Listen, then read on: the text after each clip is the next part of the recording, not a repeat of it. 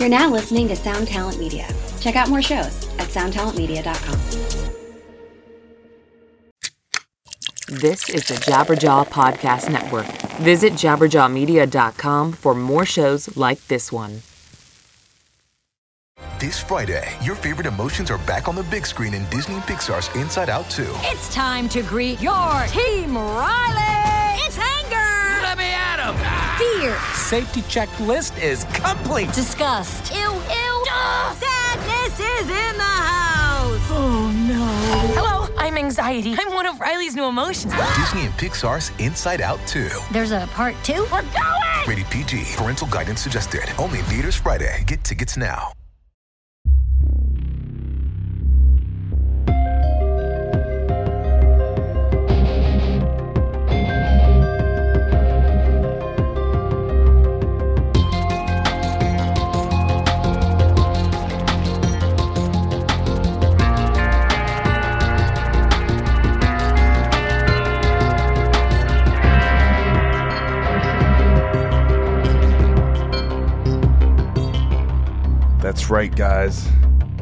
Is right.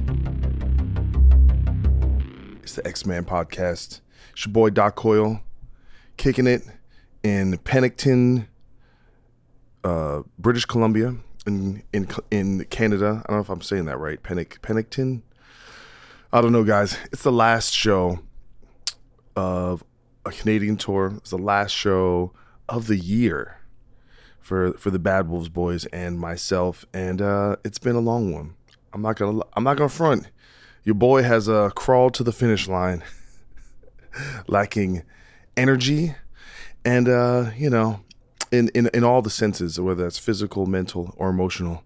So it's uh, it is. I, I'm not I'm not gonna lie. I'm definitely uh, happy to to wrap things up. Although it's been a great year and so much has happened and if you've been listening to the show all year you've you know really been a part of it and gotten to hear every every step as it has kind of existed. But um but yeah it's it's been it's been a long run and uh yeah this this Canadian tour has been really great. Uh shows have been a lot of people at great responses. People are really liking the band out here and uh the 3 days grace and nothing more guys have been incredible. So just wanted to say thanks to all them and uh you know it's it's kind of interesting. You know i'm i don't think i'm able yet to kind of reflect on everything that's happened this year i don't i don't hopefully i'll be able to get another show out before the end of the year but i'm basically doing this show today and then i fly to new york and new jersey spend some time with friends and family uh, for a few days and then i head back to la so yeah actually I'll, I'll, I'll probably be able to have a show out before the end of the year. So this is the last one. So let's not let's not sum everything up um, at this at this moment. But um, no, I just wanted to. Uh, yeah, I guess it's, it's difficult not to be at the last show and not not be reflective. But anyway, I'm, looking forward to some some time off. You know, and also wanted to give you guys kind of a heads up. You know, uh, coming up we have uh, Barry Stock from Three Days Grace is my guest, as you know if you've already downloaded this. But um, you know, I've kind of been resorting to guests of convenience, and this is not to uh, denigrate any of the guests I've had recently, but it's just if you notice, I've essentially been talking to the bands we've been touring with, which is you know in some ways very advantageous, but in some ways it's not completely reflective of the theme of this show, which is kind of to talk to ex members and ex exes. You guys know the deal. So what I'm gonna do, you know, I think come New Year you know, is really kind of try and refocus some of that stuff. And I have a master list of people I want to talk to, and I'm really going to try and nail some of those things down. So there's uh, the NAMM conference is coming through uh, Southern California in January. So I'm going to try and see if I can talk to some people there. And then I'll also be on Shiprocked, which is a rock and roll cruise. I'll be there part of the Stowaways. And um, I'm going to try and get some interviews there as well. So I'm really gonna try and get get back to hopefully getting to doing four a month, once a week. Um, you know, I'm gonna try and do that. Hopefully, I can I can keep up with that schedule. Like I said, the the touring just really kind of took its toll on me this year, and just with the resources and time and everything, it just wasn't always feasible to do four months. So my my apologies. But for those who have been uh, sticking out for the shows I have been doing, I really really appreciate that. I'm trying to think anything else to announce. Oh, uh, Bad Wolves just confirmed and just announced a tour with Papa Roach and Asking Alexandria next July. It goes July to September, so end of summer tour. That should be pretty badass. And uh, yeah, we're doing some festivals. Uh, Sonic Temple Festival, which used to be Rock on the Range. So we're gonna be doing that, and uh, yeah, it's gonna be next year is already shaping up. So oh yeah, I gotta tell you guys a story. So so last night we were uh, playing in British Columbia, not too far from Vancouver, and Chad Kroeger from Nickelback came out, and we were like super pumped because we're going we're going to Australia in in February with Nickelback. Bad Wolves is it's the next shows we actually have booked, and you know we're only a little excited. No, I'm kidding. We're fucking super pumped. You know, we're like, we're gonna. We have this dream. Me and Chris from Bad Wolves, like, yo, man, we need to party with Chad Kroeger, right? Because we, I don't know if this guy's like, he's reserved, he's a businessman. Maybe you know, maybe you won't even see him, right? He's just one of these guys. Sometimes you you tour big bands, you never even see these motherfuckers, right? This dude came out, hung out yesterday, and it was everything we could have dreamed dreamt of. Dude was cool as shit was hanging, was partying. I'm like, hell yeah, I cannot wait to get to Australia and hang with, as I say, the Krog. All right. And we're gonna be touring with the back and hanging with the Krog. And this dude, you know, if you saw my Instagram, you might have seen seen some stuff. But we was having a good old time last night. So I, I think that made the whole Canadian tour all worthwhile. And if you want to send me Nickelback hate, lick my ass. All right. You, you, you picked the wrong motherfucker. All right. Cause I don't play that shit. You know, so I'll be feeling some Nickelback. You know what? That's right. I said it. If you don't like him, kick rocks, son. I don't care. I do not care. Anyway, another thing I want to talk about real quick is I mentioned on the last episode, but you know, I still got to push it. If you guys don't know, we have X-Men podcast t-shirts now. I am really excited about that, and that is available exclusively through rockabilia.com. Um, if you want a link, you can go to doccoyle.net backslash shop. And up there, you also see there's just a regular Doc Coyle T-shirt. Uh, the the committed to forever being in some band. It's hilarious. Um, and I also added on the store through my website a Doc Coyle pick pack, and that includes two Bad Wolves picks, Darkest Hour pick, Vagus Nerve, and RoboDoc, the infamous RoboDoc. And you can also get a signed 8x10 uh, on this like black and white cardstock from my guitar company ESP. And you guys, you know, I don't really ask you guys for much. You know, I don't think so. Maybe I do. I don't know. But if you want to support the show, this is a great way to support the show because uh, you know we got to keep the lights on over here at the um, at the X Men Mansion. You know, they're just you know they they would they would not keep themselves on. So definitely check that out. And you know, I'm really happy with the with the way the X Men T-shirt came out, and it's on the slim fit, nice soft material. It's not gonna be on that cardboard shit that be tearing up your nipples. You know, because I don't I don't live that life. And uh, real quick before we get into our talk, I actually want to talk about this week's sponsor. We have a band called Davola, and this is actually a repeat sponsor. And it's a buddy old buddy of mine from new jersey named aaron's band. And we're going to play a track entitled fatal memories from their album inherent. Check it out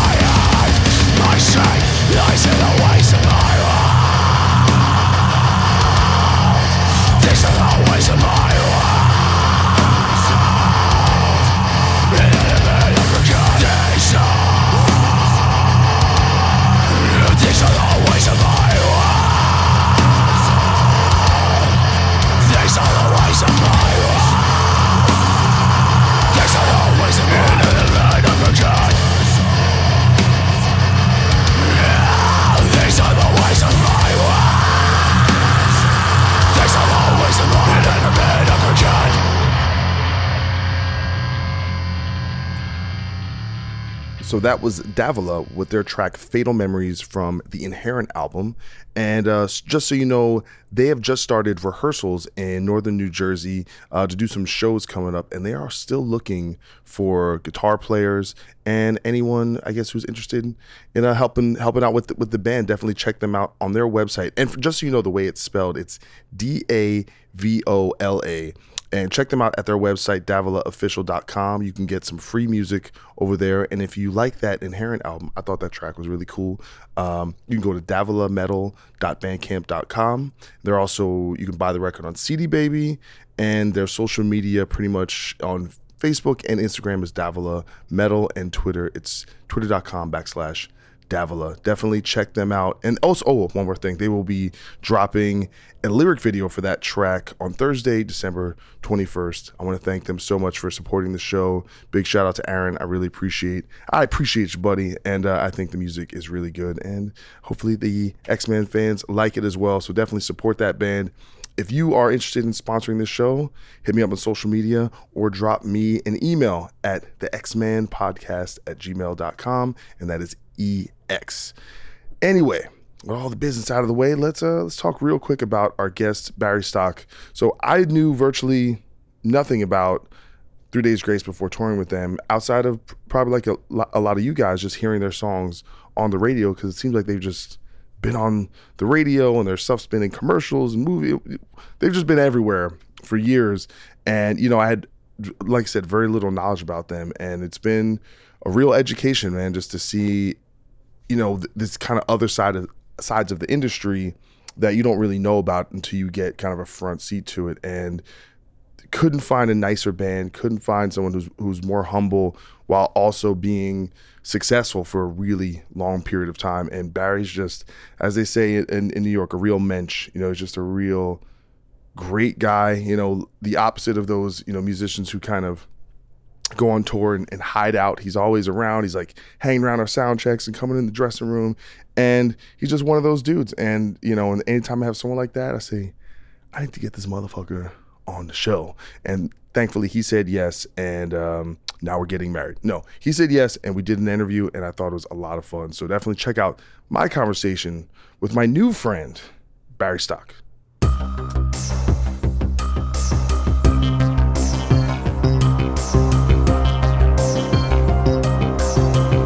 Here we are. We're in Edmonton. All right. Uh, there's no oil. Did you get any oil today? Zero. None. Motherfuckers, man. That's how they do it, you know. So uh, it is. Uh, you know, I actually have to say, considering we're we're touring Canada in the uh, I would say the dead of winter, but kind of the beginning of winter in, in December. It's actually pretty. It's not that bad right now. No, it'll, it will get much worse. Yeah. so we're, we're doing all right. There is snow on the ground, but it ain't uh, it ain't minus thirty yet. That's what I'm saying. It's it's, it's not minus thirty. We're we're all- we're both a little um, foggy from last night. Um, you know, but that's only because we were uh, we we just stayed extra long at church. Yeah, right. I don't think people really really realize what what goes down.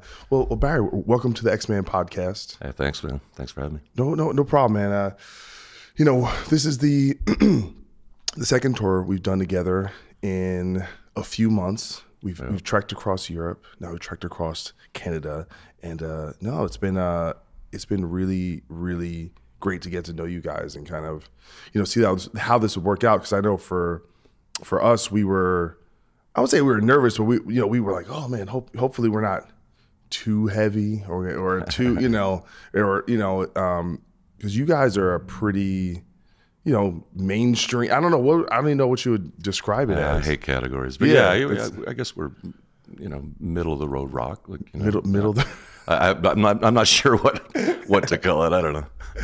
Well, I so so for this show, sometimes I'll do some research. Sometimes I won't do research. I did a little bit.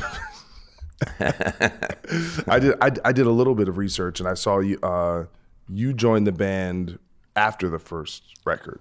Yeah, before we started touring, Yeah. they were just like we'd become friends probably six months prior, and I knew we we uh, you know we were, we had a place in Toronto that was like a rehearsal building. It had many rooms and stuff, and I was in another band, and we just finished a record, and and the Three Days guys were uh, completing their record. It wasn't out yet, but I got to know them just hanging out in the halls and and stuff like that. And then their their management and everybody label wanted them to have another guitar player. You know, Adam. You know, he was on the guitar the whole time, and they just saw it visually. So they were like a three piece. yeah. Okay. Originally they were three guys, and then, uh, but they really wanted a fourth guy, like an actual guitar player. Uh, you know, j- make it more exciting and fill out the sound and da da da.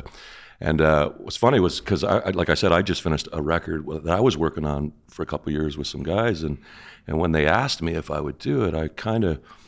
I, it was a uncomfortable situation for me at first because I really liked the guys and I loved the music and what Yeah. they were doing and I, you know, I saw they were going to go places. I thought, they, you know, this this band's really cool and, but it was hard for me to let go of, uh, you know, what I was doing in the band I was in because I was committed to that for a few years. So, so I did tell their management when they asked me, I said, well, I, I don't know that I could do it, but I'll, I'll happily. They had some showcases coming up in, Mm-hmm. in America that were really important to them and and Hate was just getting on the radio and. So I said, I'll, I'll totally do all that. I'll, I'll do whatever I can because I really, I really like these guys. And, and, and as soon as we started doing these shows and we played the first couple of shows, I, we just connected. We just Yeah. totally jived together. So, so I, I did tell my other band I had to leave, and you know, obviously it was the right decision. So, So I, I saw that the first single was "I Hate Everyone." mhm. I- That's pretty nuts. In, in a way, I guess it's almost similar to to our situation, where like the first kind of thing we put out ends up kind of being this mm. f- phenomenon. So you you know, I guess we can kind of relate to on, on that kind of situation where you're a part of something that becomes kind of a little bit bigger than you, or something that goes beyond what you expect. Or did did you expect all that stuff to happen back then? I don't know that we really expected anything. You know, Yeah. we were, but it, it did take off, and it, and and hate was on the radio a long time. You know, fifty something weeks in the you know up in the charts, and it was Listen, it was I remember. amazing for us to. So very much like yourselves, you know, that was. It was, you know, we had to follow that up with, you know, and we just kept bringing them up. What what a lot of people don't uh, realize is that hate was not a number one for us. It wasn't. No, it actually on, on, on Billboard it went to number two, and at the time I, I think we were we were about 250 spins behind uh, uh, Linkin Park, and uh, and their management and everything said, you know, guys, I don't I don't know that even if we really push on this that we will get there. So let's really pushed the second single, which was just like you, and and that was our first number one. So it was kind of interesting because people, a lot of people believe like that was our. It, I mean, it definitely is one of our biggest songs. But It's the it song never to me when I think of the band that kind of come comes to mind the most, or the one that that's that's when I oh this is the band that does that. But I, I would say too, touring with you guys, you know, you're one of those bands where you'll hear a song or another song or three or four songs like oh they did that one too, like you're in a, in in a way the um the songs almost um are more of an ambassador for the band than the kind of face of the band or the name of the band is. You know, those you know your songs are kind of superfluous in so many different ways, whether it's radio or I don't know if there you guys had had songs in movies or TV shows or things like that where it's just kind of there in the culture and in, in you know kind of sur- surrounding yourself and that, that was uh it's really cool I think for for us because you know starting and kind of trying to figure out this end of, of, of the industry has been really I don't want to say confusing, but it's been it's been like eye opening. Like okay, and then you see a band like you guys where you guys do an hour and a half set and it's just hit after hit after hit after hit. And for people who don't know, you guys broke what Van Halen's record for most n- n- number one Yeah, rock really songs. Cool. 14 number ones on Billboard. So we just beat them out, which for me, you know, I'm, I'm a little older than the other guys, and I grew up on Van Halen. I love that band. So it was pretty surreal for me for, for when that when that happened. You know, It's, you know, when we started this, did we ever think that would happen? No. So what was the most recent number one? Hmm? What was the most recent number one? infrared? Infrared off- did go yeah, number off, off Outsider. Yeah, That's fucking awesome. yeah, it's pretty cool. That's a good. That, that that's a good jam. So we, I mean, we, we kind of talked about it a, a, a little bit, um, just hanging out. But I mean, do you guys do you have the secret sauce? You can tell us here. What's a, what's what's the secret to the hits, I, man? I think we just it's it's our work ethic. You know, I, I think it's nothing more than that. You know, I don't I don't think we're you know geniuses by any stretch. You know, we're just normal guys that write tunes, but we our work ethic. We we you know there's there's, there's songs we have that we've rewritten ten times, and I'm not even exaggerating. Changed up the lyrics, changed this like. when we write a record and go in and record and everything, it's you know it's it's never done until it's it's printed. Well, one thing I noticed about looking at your catalog is there's three years between every record, which Mhm. tells me you guys you do take you're not in a rush to be like, all right, we gotta get out, we gotta out. You're you're so you're you're saying so despite the fact that you guys work really hard on the songs, has there been a situation where something just flows out in five minutes and then it is what it is, or is it always everything very labored and, and detail oriented? Well, sometimes it does, but what's again, what's funny about us is just the way we work. Is like you know, I mean, a lot of times your first instinct on something is a lot of times the right one. Yeah. You know, so we'll write something in which, ah, you know, but then we'll go around this huge circle and and and work at every possible angle we can, try different things. And and a lot of times we end up right back where we started, which was Mhm. our first instinct. That that was good. You know, when we're in the room and all four of us are high fiving, because that's how we write too. You know, I know a lot of bands write very differently, but we we all write together. You know, we'll sit in a room together. You know, everybody as we're touring, we don't write very well on the road. Yeah. Um, so we that's why three years in between record we put out a record. Usually we tour, you know, eighteen months to two years, and then we take the full year off to take the time, seclude ourselves, and do this writing. You know what I mean? So, you know, it's just it's just kind of the way we work. You know, uh, and, but like I said, sometimes things do just come like that. We all high five, but then I don't know why, but we, hey, let's try this. What if we tried that? And then, Yeah. like I said, sometimes we can go full circle and we end up right back. But you would never know. That's just the way we work. You would never know if you didn't at least give it all those opportunities to try different things. You know. Yeah, that's like uh, John in our band. Like he'll one, he just he's he's relentless in the studio where he'll just go all day. He doesn't need to take a he doesn't need to eat. He doesn't need to take a smoke break. He's just he'll he'll he'll just grind it out. But part of that is looking at an idea from every angle possible and kind of examining. All right, let's try this, even if it's stupid. Yeah. Let's just try it. Yeah. You know, and um, I definitely have a lot of respect for that. And I'm, I guess I'm I'm like that in a in a certain certain respect. Like for me, it's always uh, you know, because my old band, God forbid, we used to pretty much do like you said. We would just write in in a room, or maybe someone would come with a riff, Mhm. and then we kind of bounce, we jam and kind of bounce things off of each other. But in recent years, when I've kind of done different things with different bands and kind of you know been said you know been brought on to write for other people, it's just me in front of a computer and being like, okay, Mm. all right, where where are we going? It's it's it's very much the kind of um, the empty kind of sketch pad Yeah. kind of idea of like, okay, let's let's make uh, something out of nothing here and, and kind of see, see see what happens. And and for me, it really is just kind of like, all right, it's just throwing darts, see what okay, what, what what's what's going on? Uh, fuck, okay, there's something. What's that? All right, and then you kind of follow the rabbit hole, and that usually leads to other rabbit holes. and- Yeah, exactly. Right. you know but I, I definitely personally really enjoy that experience of of writing in a room especially when you have great great chemistry Yeah, and it's not always easy. Like so, you know, with us sometimes, but we work in a way like you know, where if three guys are high fiving and one isn't, say I don't like a line in the song or there's something that's bothering me, as opposed to us saying, well, you know, you know, three against one, you know, live with it kind of thing. We've never done that either. So if there's anything that concerns anybody, ultimately at the end of the day, we all need to be high fiving. Yeah. You know, so if it's something that I don't like a line, either we'll change it or they'll convince me why it's a cool, li- you know, that kind of thing. So we we just again when we're all high fiving at the end of the day, then we we believe we've got you know done the best we can with that tune. was it uh the similar process with the original singer Yeah, it's always been the same. Yeah. You know, from day one, that's the way we worked. Again, I didn't uh, work on the writing of that first record. Yeah. But everything from then since, and you know, when we went in to do One X uh, after that touring cycle, same thing. You know, and we kind of, like I said, in our touring, we don't write, but everybody's got ideas. You know, when I say we don't write, I mean there's riffs, there's there's you know maybe titles of songs, cool things you want to write about, and then when we do eventually get in a room, we all collectively sit down and and pull out you know everybody shows their ideas and we and we pull out and that's interesting sometimes too because when you write something as i'm sure as you know you know you're you're you take pride in it. You think it's really cool. And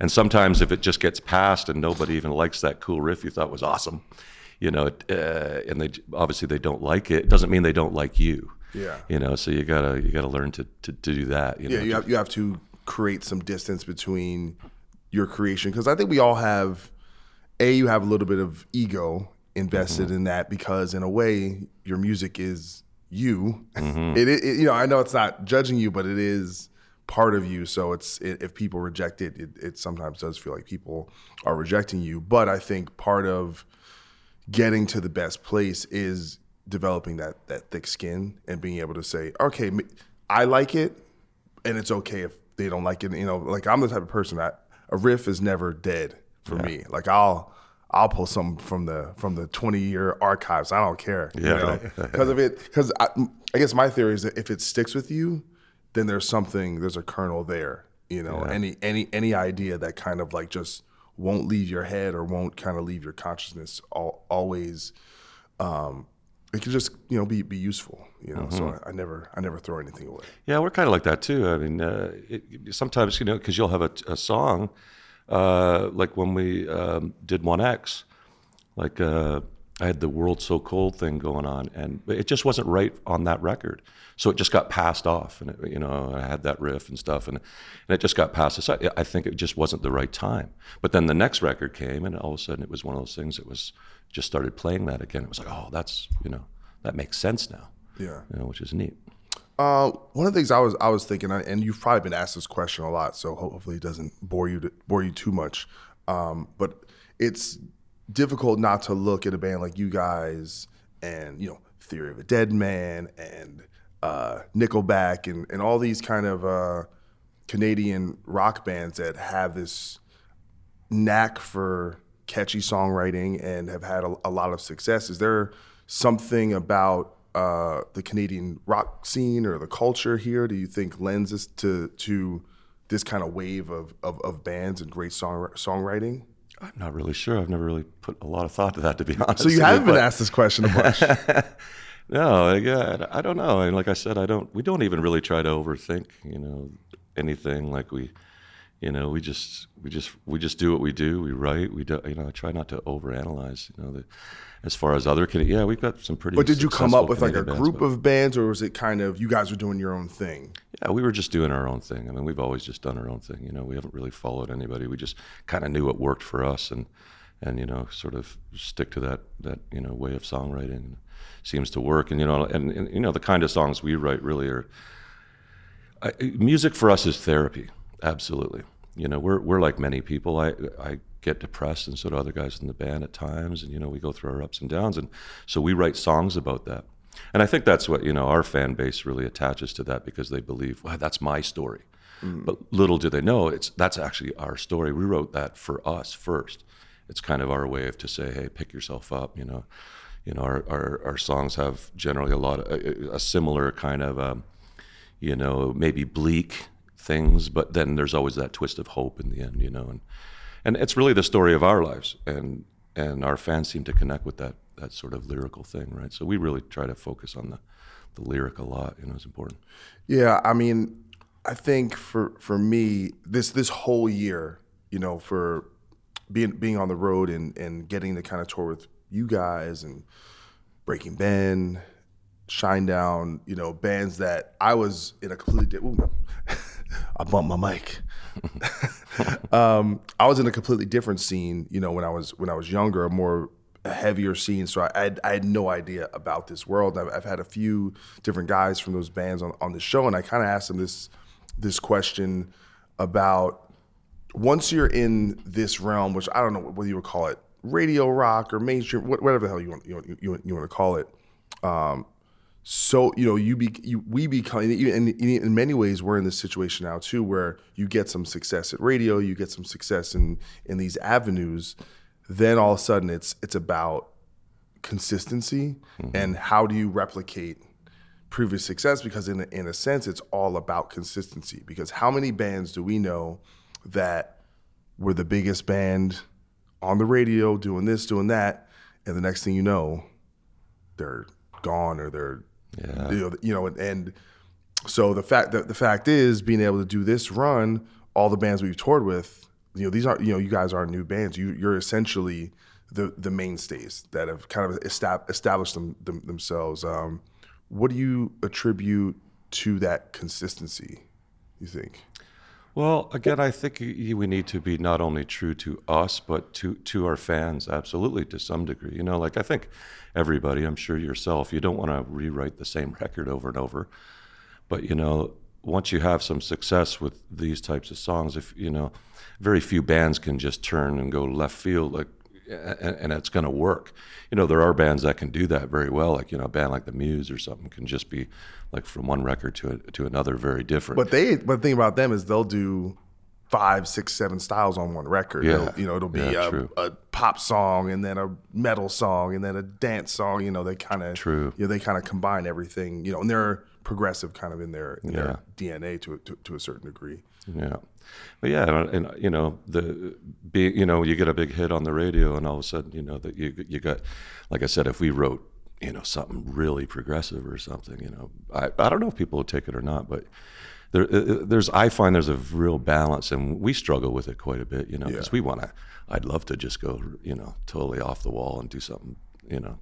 I think it's cool for, you know, I, I I think we're kind of going in this situation where my tendencies are really to to think progressively because that's, you know, I'm I'm of the, the mind of, you know, uh, Bohemian Rhapsody is the best song of Yeah, all right. time, and what makes it the best is that it goes about four or five different places Mm-hmm. in terms of it it it covers a lot of ground. It it it doesn't follow a, a, a traditional structure, um, and I think one of the downsides I think of of the radio culture or the modern radio culture, and- beyond rock, I'm talking about pop, hip hop, everything, is that it's kind of tricked us into thinking that this is the, there's only one kind of song that can uh, grab people or connect to like the regular Joe, um, because I don't think they people thought about songs that way back in the 60s and 70s. You know, and that was the beginning of kind of, you know, the experimental age, whether it's the Beatles or um, Beach Boys and stuff like that, and then Pink Floyd and Zeppelin, where shit got really trippy and and they started kind of expanding the idea of what a popular song or popular music could could be. So I'm always in that that mindset of, all right, have your three or four or five songs that you know, okay, th- these have this potential to cross over. But with the other songs on the record, go for it. Why not? I don't think I don't think you're really going to, you know, a band I look at is Avenged Sevenfold. Yeah. You know, where they, you know, on the the album after they that went platinum, I think, you know, they had you know, an 11 minute song with, that sounded like Danny Elfman and it was you know, it sounded you know, sounded like uh, what was that what was that movie um Nightmare Before Christmas? Right. you know um and there's just that and i think that's a p- part of their success is Yeah. be is saying hey we're gonna go beyond there's another layer here of something um where there's gonna be a risk taking it's gonna be like this is and we're gonna do a thing and you're not gonna hear any other band on the radio doing Mm-hmm. blank Well, you guys are great at that. That's what I love about you guys. You guys are, you know, you got some really intricate, wicked riffs and really heavy, but yet you guys got great radio songs too. So I dig that. I, I grew up, I was very much a B side guy. yeah You know, like I would, uh, you know, I am old enough that I used to buy vinyls and Right, stuff. Ra- and, uh, rainbow we, I mean, we have to uh, drink Oh, rainbow. we have to drink Got to drink, right? the, rain, but, uh, the, the rainbow drinking game guys Yeah. But lost my train of thought Sorry. on the rainbow there. it just made me laugh. Sorry. so you're a b-side guy you said. I, I'm a, definitely a B-side guy, you know, because you, you'd hear the, you know, you hear the radio songs. If, if it was Van Halen or Rainbow or anybody else that I listened to in the day, you know, I, I'd, I'd go by, get the record and then actually flip it over to the actual B, B-side. And we still, even though we don't, you know, we, we, we we're remaking vinyls and stuff these days, but even how you lay out a record, you know, you'll kind of front load the, you know, your what you think will be the, the more popular songs, obviously on the front of the record. But I already knew those songs. So I loved to get a band and then go to those B side things because I found that was really was the meat and taters of the band. You know, stuff they they weren't concerned about radio or anything else other than let's hey let's just make this well as i say really al- cool song. album cuts Yeah, and I love that. I, I love that. you know. Well, I, I think it's in, in a sense it's um, in many regards a lot of those things are getting lost to the wind, partially because of the the way we listen to music has changed. You know, back then you would just you had a tape, so you would have to listen to it all the way through. Or a record, you have to listen to all the way through, and it wasn't really till CDs came out where you could skip around. Yeah. Um, and then I think something we we don't really even think about is the idea that there's just so much more music now, and there's so much more other content that's in competition with our the time we spend listening to music. Like for me, for example, I have a podcast, but I also listen to a lot of podcasts, and that's cut into my music listening time dramatically. right. You know, and so I because I think people are spending 20 hours playing Red Dead Redemption or something, Right, and yeah. they, you know, they're on, you know, Instagram five hours or whatever. There's all these other things that kind of, you know, but back, you know, I remember being in eighth grade listening to Rust in Peace on the on the school bus, you know, over and over, and you're, you know, and and track seven or whatever, like every you become so intimately familiar with every corner of, of like your favorite records because that's all you had in a lot of ways. Yeah, that's what it's funny. I got back into vinyl a few years back because of that reason. It was a thing that you did together. If it wasn't just with yourself or with friends or something, what's cool about it is if you, because it is a bit more of a process. Yeah. And I do enjoy that. You'll pull out a record, you know, you'd be looking at the artwork, you got to clean the record, and then you, you would listen to the whole side as you're talking about that band and stuff like that. And I found when I got back into it again, I was doing that, and it was it was it was really cool. You know, I find like like you said, there's so much going on in our lives now with uh, stuff we can attach to that. You know, we just have shorter attention spans. I think overall. You know, I've heard people where they put on a song and. Uh, you know, they almost don't even get to the end of the song, and then they're they're, they're hitting the next song, you know, kind of thing. I call that the terror the terror DJ. yeah, yeah, Come right. on, man. I know. Come on, don't like. Have you ever done the uh, turn the you know take the break off social media or put the phone away or, for an extended period of time to kind of get back to? I definitely do. I try as much as possible. You know, in my in my personal life, I'm, I, I, you know, I'm a big hunter. I love to be out in the outdoors, and just for that, mainly for that reason. Yeah. To just disconnect. Phones go off. There's no phones. There's no connection to anything else, and you really got to get inside yourself. And I, I remember, you know, the first times I would be out hunting, and when it's snow outside like this and stuff, and I couldn't sit for longer than an hour i'd be tapping my feet and everything and i'm having no success and and it's just but i had to get inside myself and learn how to sit not move be quiet Yeah. And do that for you know five six hours in the in the cold Would you do it So by learned- yourself or with a friend? Or? yeah generally hunting you know it depends what i'm hunting but you're generally sitting by yourself you know when you when you hunt if you hunt deer uh, you know i hunt many things but uh, in that case you, you're alone and it's quiet and you really got to get inside your own your own head just to get through it it's hard to just sit and so I, you know, I, I really enjoy it more for that reason than anything else. I mean, I like meat mainly is why I hunt. But th- uh, that aside, I love the you know the, the, the peacefulness of it. You need to be on Rogan's podcast because he, Yeah, right. 'cause he had like Hetfield on there and they talked a lot about hunting and, and, and that whole thing. I I know nothing. You know, I know I'm soft. You know what I'm saying? I that's right. Doc is soft. nah, not at all. Well, actually, I actually thought about. it. I was like, if if I had to do all the work, I probably would be vegetarian because I'm just lazy and so. Not gonna. so what do you want me to do? Is go over there and slit its throat? ah, Not so much. ah, well, you know, do I? Okay, okay.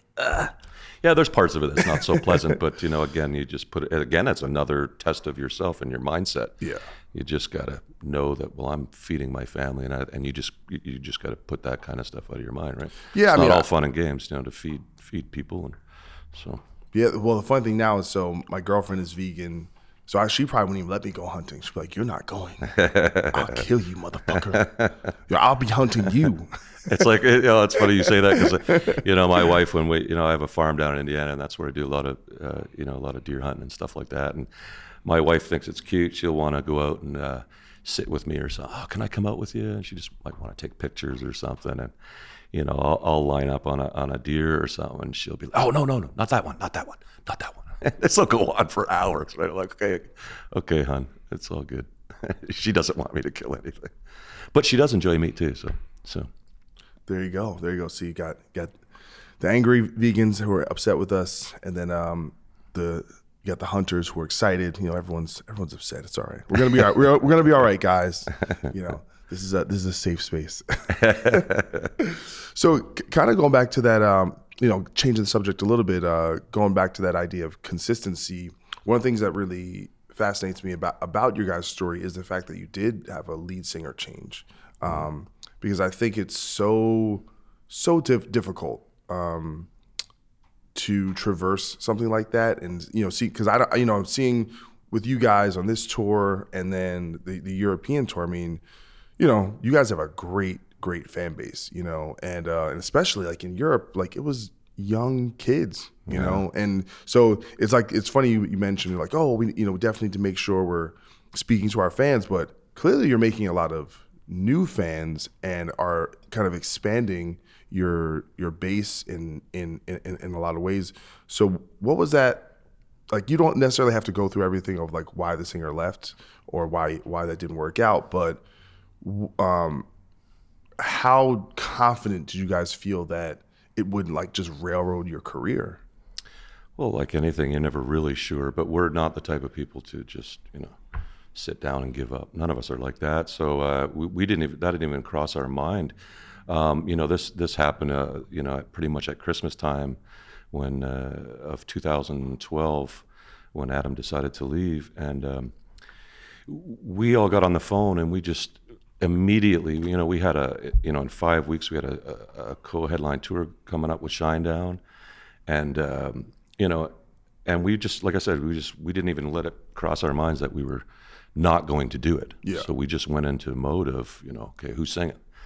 And at the time, you know, uh, Brad was with Matt, and Matt was, you know, on a break from, you know, his his own band, and uh, so uh, Brad asked him, you know, hey, what are you doing for the next six months? Because, you know, we got some work to do, and uh, so he did it, and he really hunkered down, and he And was they're, he they're, was they're brothers, right? yeah, yeah. So it, it worked out great, and he was nervous, really nervous. You know, Adam was a great singer, and you know that's some serious shoes to fill. So Matt was really nervous to do it, but um, but you know he he put everything he had into it, and, and I you know I think he's amazing. He's you know young, handsome guy. He's a great front man, and I think that's what helped us really a lot in Europe. How you mentioned Europe, we got a lot of new younger fans. You know, he's a younger, good-looking dude, and he's he's a great singer, and and I think sometimes you know in uh, in this case like Scandal works sometimes, and Yeah. I think some of that helped us, especially in Europe, where you just said you saw a lot of that. You saw a lot of younger fans again. You know, I think maybe they didn't know too much about the face of the band. They knew the songs, but they went, "What? What happened?" You know, singer left, and then they really looked into it. And then when they looked into it and they gave it enough time and gave Matt a chance, they realized, "Wow, this guy's really, you know, he's great." It was a tough, like that first year was really tough. Did you And- guys take a step back in terms of like maybe ticket sales or record sales or Absolutely. I mean, of course, it, you you would. Like I said, that first year was really tough on us. You know what I mean? And as it would, some people they don't want to. Maybe they don't want to believe in you. Yeah. And you have to prove yourself.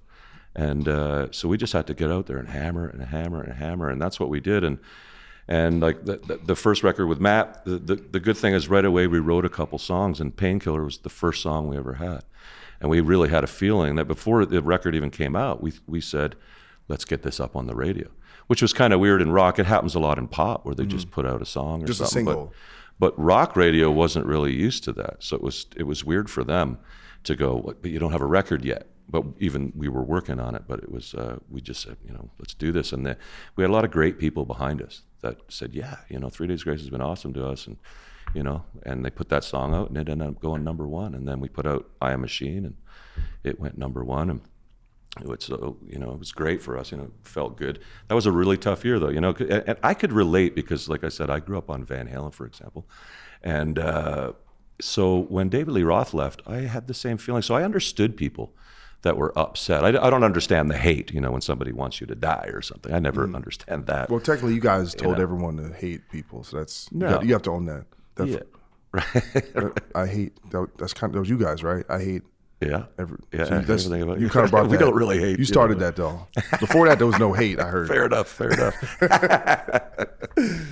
But you know, I, I could relate because when Van Halen, when David Lee Roth sorry left Van Halen, I, I felt the same thing. That was that was my Van Halen. Yeah. So when uh, you know Sammy came in, for example, I you know I didn't give us a, a big chance, even though they went on to be even more successful. You know, with with Sammy, and uh, which is which is one of the more rare i think circumstances where you know or that's the example i think most people bring up of like oh this is the one time it worked and i think it um and i think also because they did change the sound and they kind of became this more of quote unquote adult mm-hmm. band and, and they they kind of in a sense grew with their audience to kind of you know because that's what I remember when they.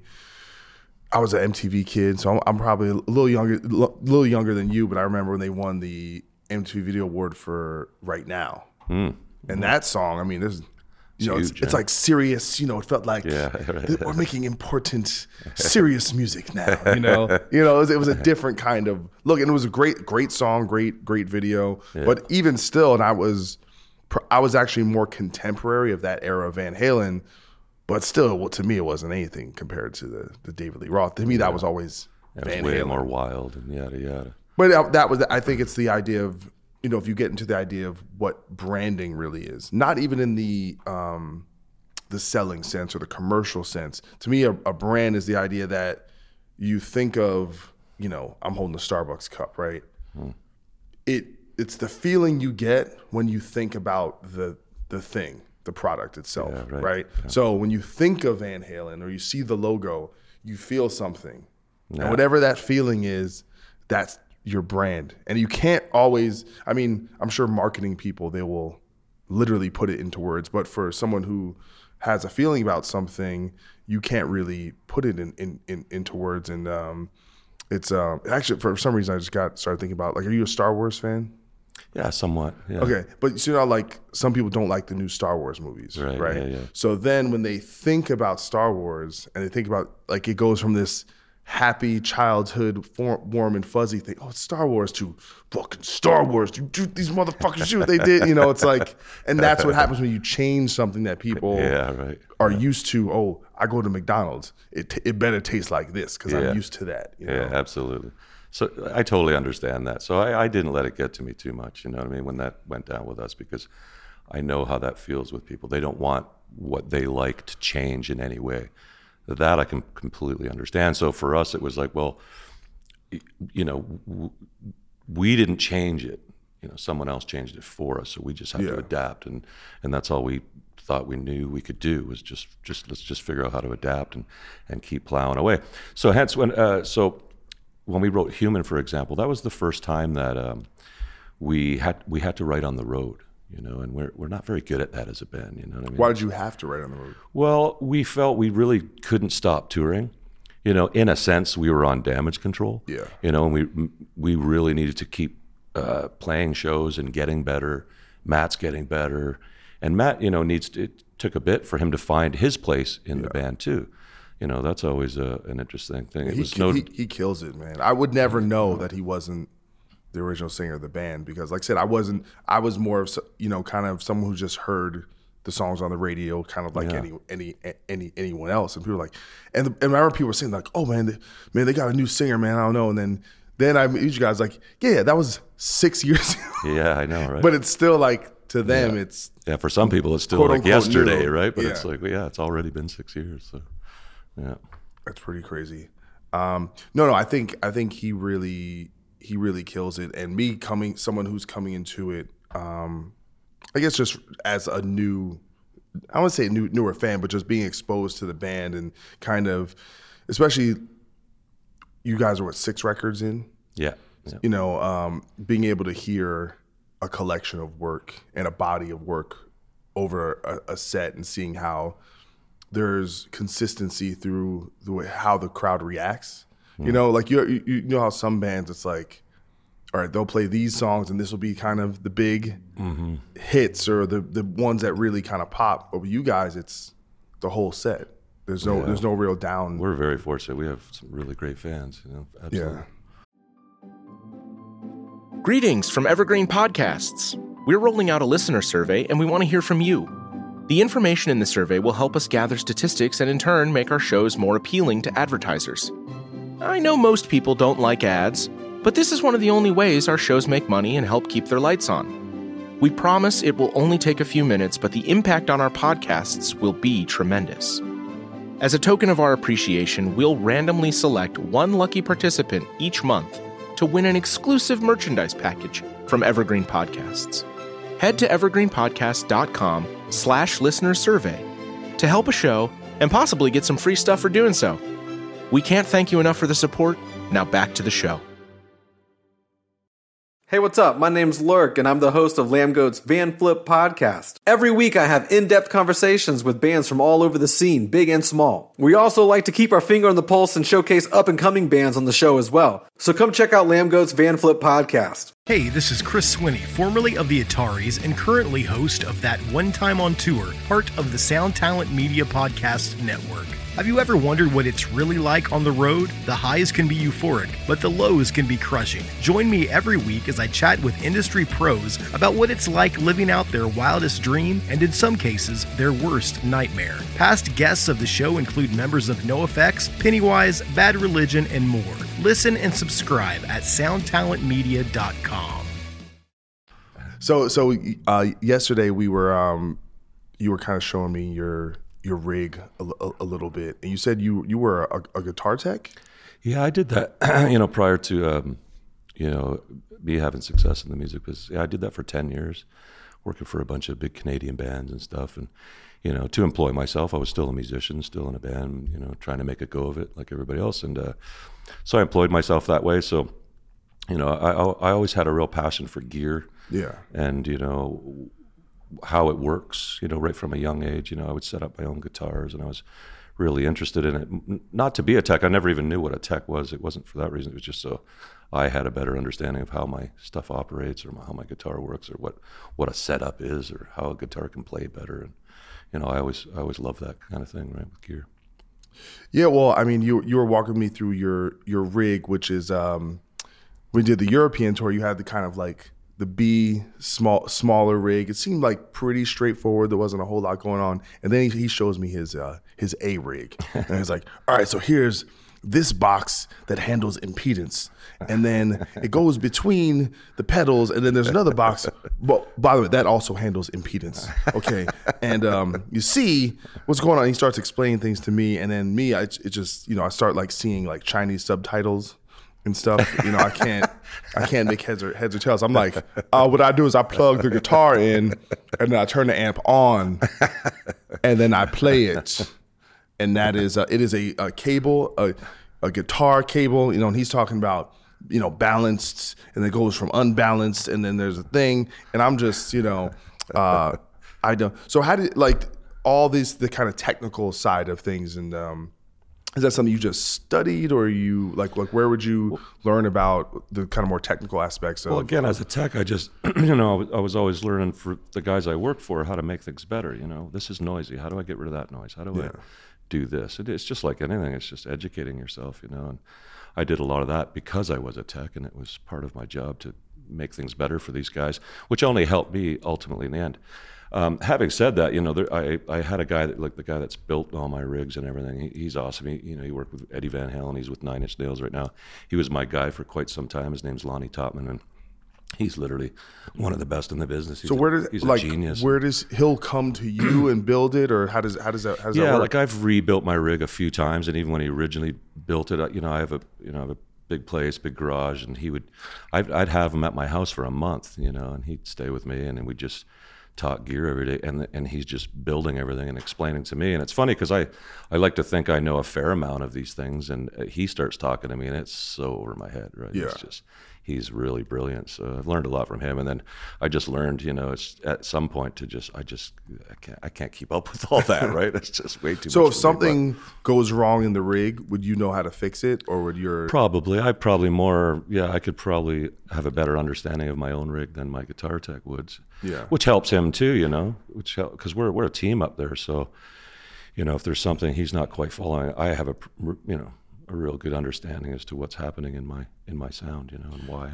Yeah. Well, you have a really big tone, you know, Mm. and, um, I kind of saw with, um, you and you're, it's not too dissimilar from, from Jason Hook from Five Finger, who Yeah. even though you guys have different setups, he has an equally kind of complex and all the way it's wired, and he's using real amps, and he's not, Yeah. you know, using using the the modelers. But um, you know, you said you had some experience actually try. You were using a Kemper, or Well, I I bought a Kemper because um, there, wa- there was a point a few years back where we were, you know, we were, uh, you know do in Europe and Russia and all that stuff. And sometimes, like when you get over to Eastern Europe and Russia, logistically things are tough. It's not like over here. It's not really easy to get stuff around. And and you know over there, I have my B rig, but there was some definitely some shows where our truck wasn't going to be able to make a few.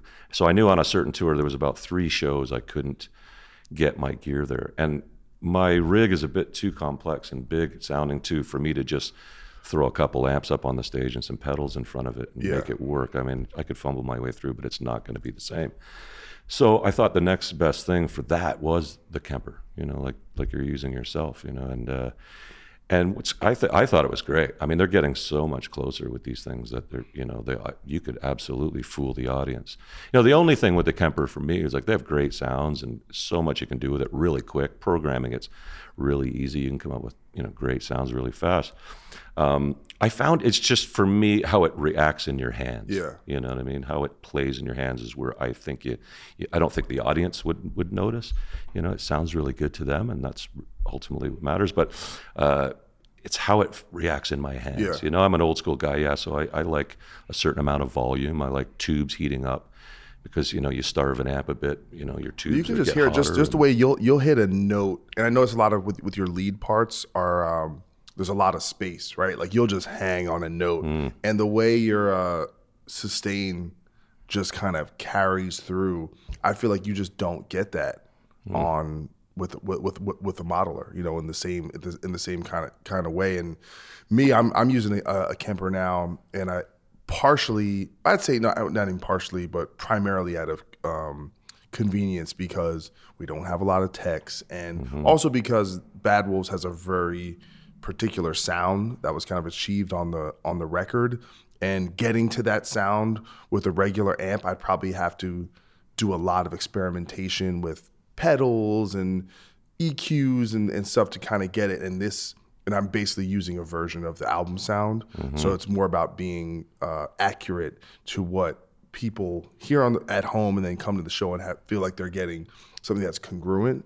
Yeah. Um, but hopefully, in, in as things kind of move on, I can maybe do some experimentation and going back to using a real amp because I just same thing. Like I, went and I was watching a video of me playing with my cover band, just using because I, I I use the EVH stuff which I love, and I was just using like a 50 watt EVH, you know, just like a my line six delay, just playing a lead and just the way it rings, the way it kind of that uh the kind of harmonic distortion and and, and things like that. The you know just I just miss that Yeah. you know a lot. But you're kind of doing that because you're you were doing what I was doing with the Kemper, which is really cool. Was Yeah, run is- it through is the head. Run it through the head, so you've got the tube output. Yeah. You know. Well, get- it's get- punchy on stage, so it, it Yeah. still feels like it's got some some balls to it. Yeah, because I find they're very different. Because I, I do have the powered one, and when I just run that into a cab, I mean it sounds good. I'll you know we'll do rehearsals that way just because it's simple and all, and stuff like that. But when running it through the power, definitely it helps with some of what we're talking about here with you know tubes heating up and you know pushing a little more speaker and stuff and you know sounds really cool. I think they're great. I think they've come so far. You know I can see why everybody's using them, especially for logistics. You know bands can now fly over to Europe and and have one of those in their suitcase. You know and a few I mean, that's guitars and literally what I did. Yeah, I put it in my awesome. I put it in my suitcase, and then uh, and actually no, did I? No, I, I I kept in the rack. I lied. I put my pedal board in my suitcase though, and my my expression pedal. So some things went in the suitcase, guys.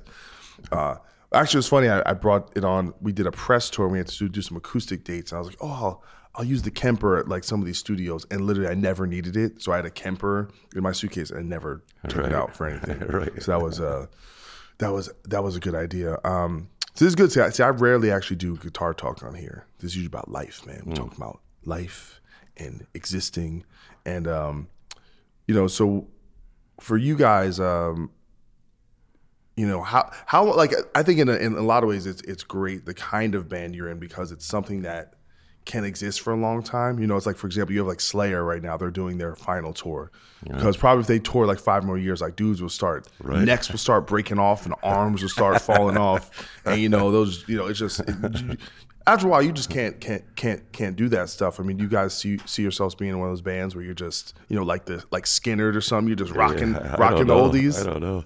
I get pretty tired out here sometimes. You know, it's a, sometimes I think, oh man, I really need a break. But you know, we love ultimately, you know, all this. You know, you two are just just like me, and it's there's certain things about this this that wear you out, you know. Yeah. And but always once you hit that stage, you know that that high you get just from you know fans singing back and loving what you're doing, and that that makes it all worthwhile, and that's what just keeps keeps you going, you know, through everything. But is that the goal to kind of eventually scale it back a little bit so that the touring is not quite so rigorous and kind of tour? Or you guys already kind of already doing that? Yeah, we. I mean, we kind of do that now. You know, we're we- you know we've had enough success that we can take a little more time when we need it. Yeah.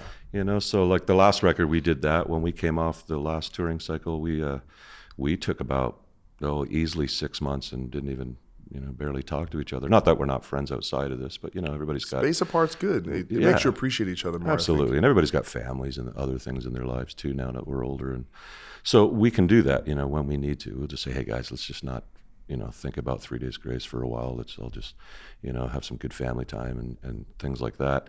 And then by the time then we get back into it, we're all refreshed and we're, you know, feeling really good about getting going again. You know, as as I'm sure it's the same for you. I find you know it's a bit of a love hate relationship. If I'm on the road too long, I really want to get home. But then if I'm at home too long, I'm pulling my hair out and I want to get back on the road. So it's a, it's a total. Well, in, in, in my estimation, I think for every, I think you can tour for like two to three weeks and still be a feel like a normal person, and then after that you start to kind of lose it a little bit. So I think because of that, the the ideal touring kind of mechanism would be for every month you're on tour, you should probably spend a month home, and that's how you kind of maintain that equili- equilibrium between physical and mental health. I think, Yeah. which is why Metallica. I've probably talked about this on the show, but they do two weeks on, two weeks off. Yeah. and even during their two weeks when they're on, they only play about three shows a week. Right. Um, and they kind of fly, and they you know they fly private, so they'll just like Yeah. have a day off, and they'll just they'll fly home, Fly home, right. or do whatever. They'll you know it's like oh we got a show in Indiana, oh we'll, we'll fly to Chicago, go Yeah. you know go uh, go get dinner at Spago or something.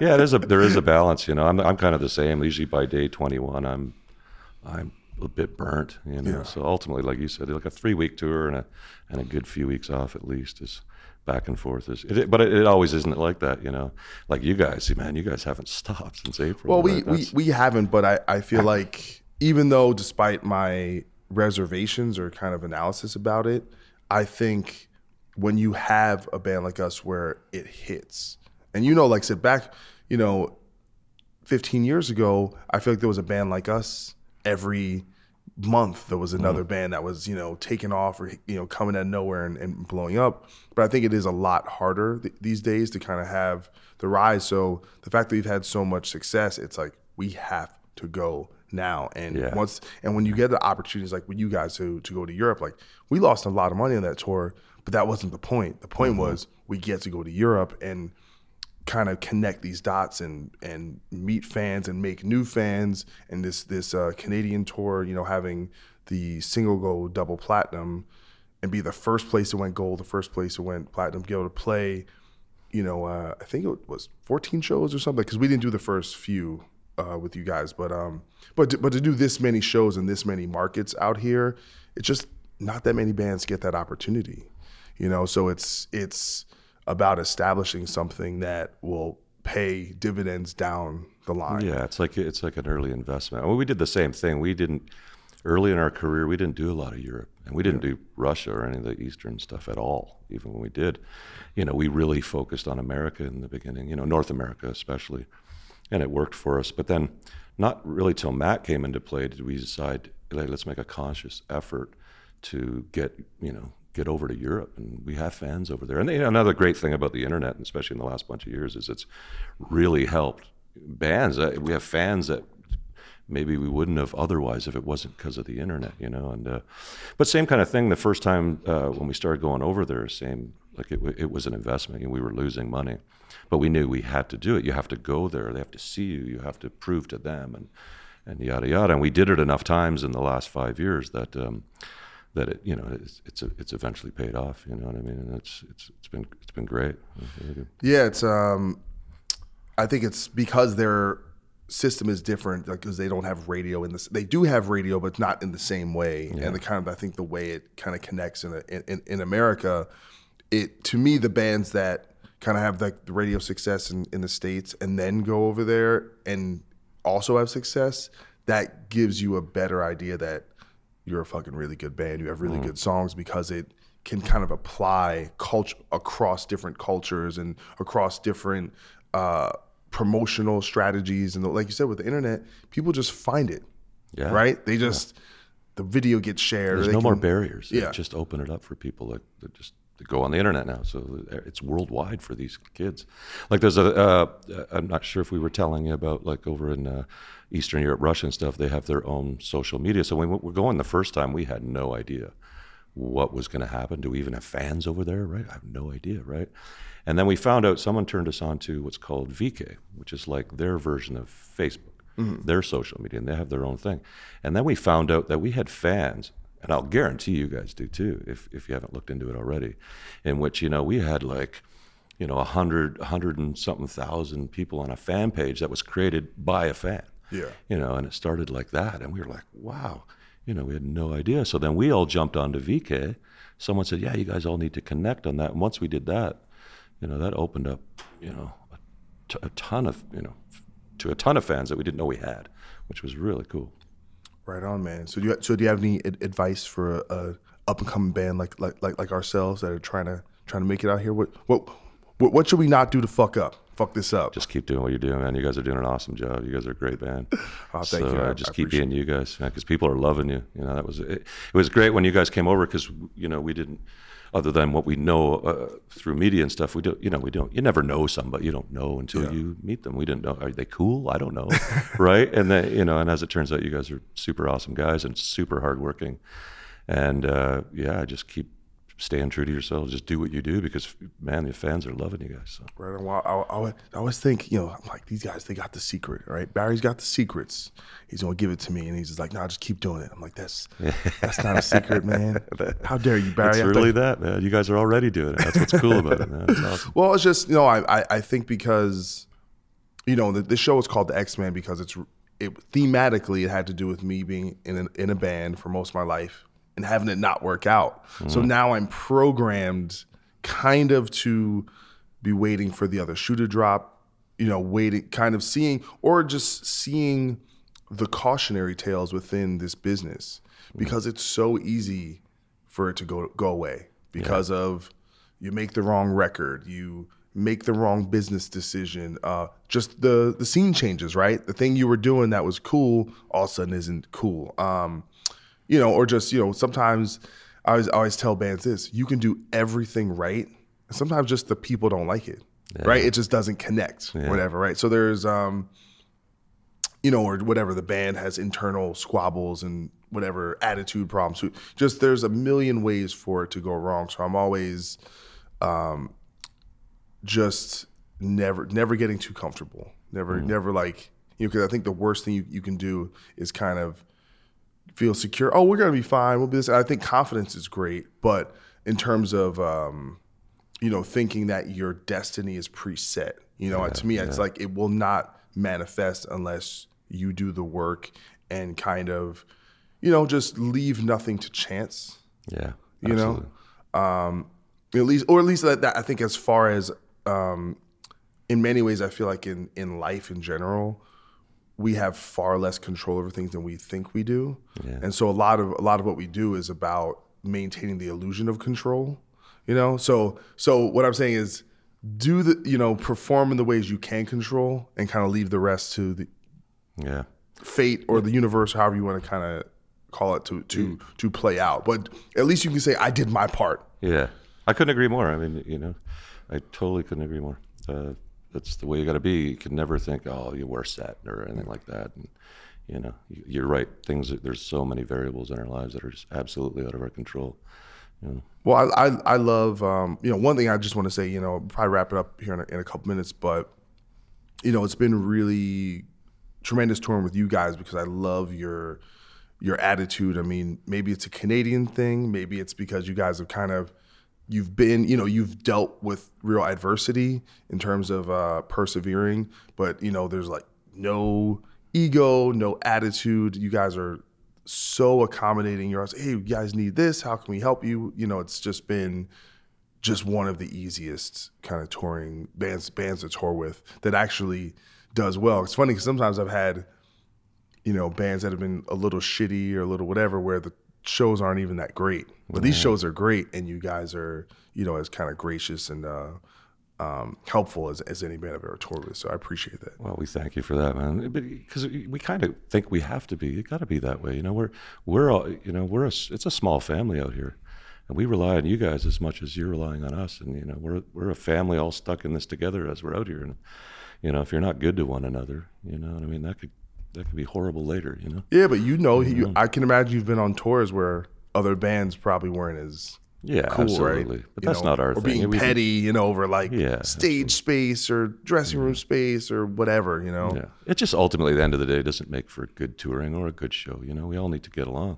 Yeah. Absolutely. And, and if everybody's high five and jive and all, you know, in this case, us three bands together right now, everybody gets along. Yeah. And it just makes it that much f- more fun because it, it is tough out here. Yeah. You know, you get tired, you get worn down. And man, if you're not getting along with the others around you, then it's even going to be more miserable, right? So, but you guys are fantastic, man. We, we've had such a blast with you guys and the Nothing More guys. It's been really cool, man.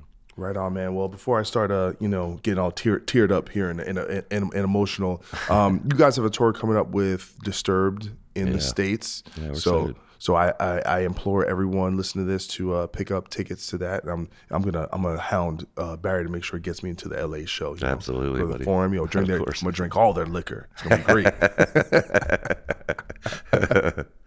all right. Is, anything else going on besides that you want to talk about, or are we, are we good to go? That's it right now. You know, we got that coming up. Bunch of festivals going on in uh, in June next year. We're going back to Europe. Back It's to really Europe. cool. Okay. Do all the big maybe maybe we'll see you see you out there because I think we're trying to go in like early summer.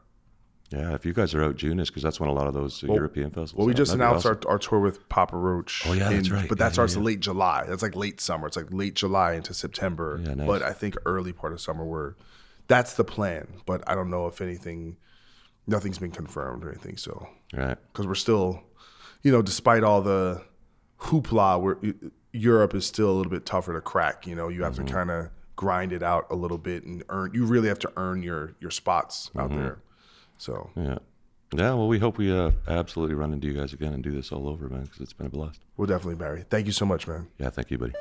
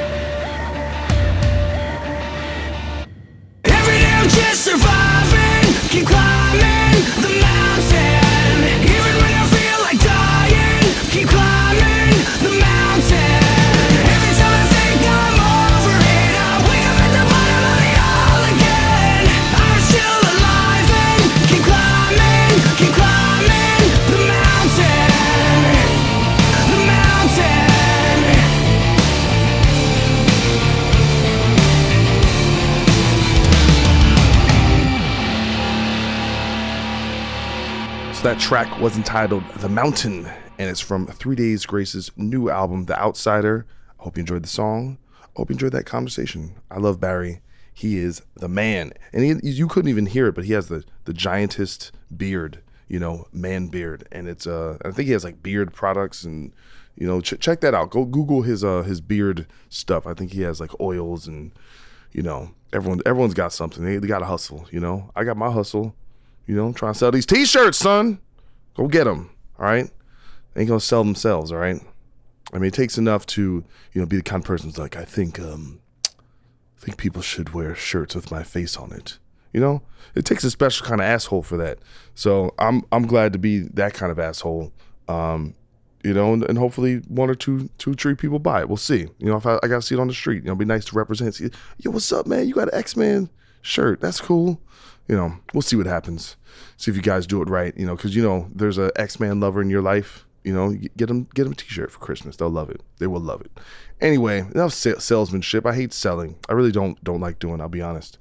But um, yeah, I'm just sitting here in a just dark ass bus, and you know what I'm gonna do? I'm gonna get the fuck out of here because it's the last show. I'm gonna take my ass home. I'm gonna eat some fucking cookies and ham and all that shit, and it's gonna be great.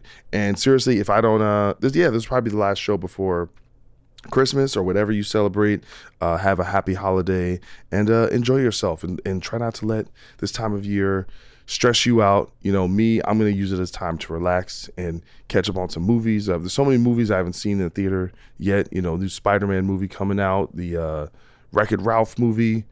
You know, there's a lot of you know, and and also the the the New Beverly, which is a theater in um, L.A. It's Quentin Tarantino's theater just reopened, so I plan on going there a bunch and watching all the movies. So I'm really excited to get home, get some time off. But time off from the road means more Ex Man shows. So be on the lookout, and uh, I'm excited to to get some really great conversations you guys in the new year. So thank you guys for everything, and Mamba is motherfucking.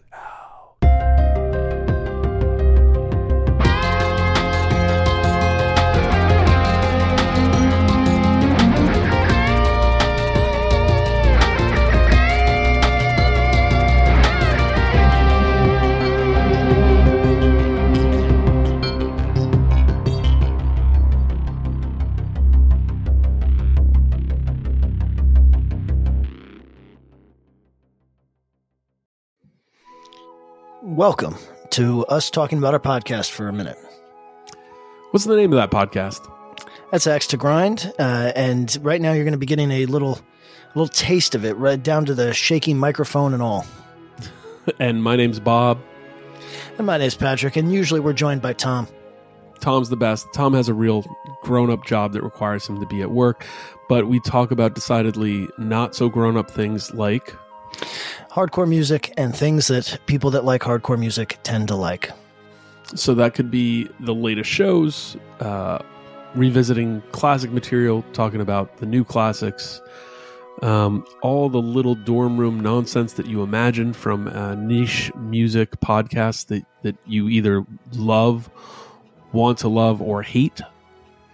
Yeah, imagine all the emotions that you have towards a genre that that uh, has impacted your life, uh, and then condense them down to an hour to two hours a week. So triangulate your speakers. Think about jumping off the bed, singing along, dancing like an idiot, and listen to Axe to Grind podcast.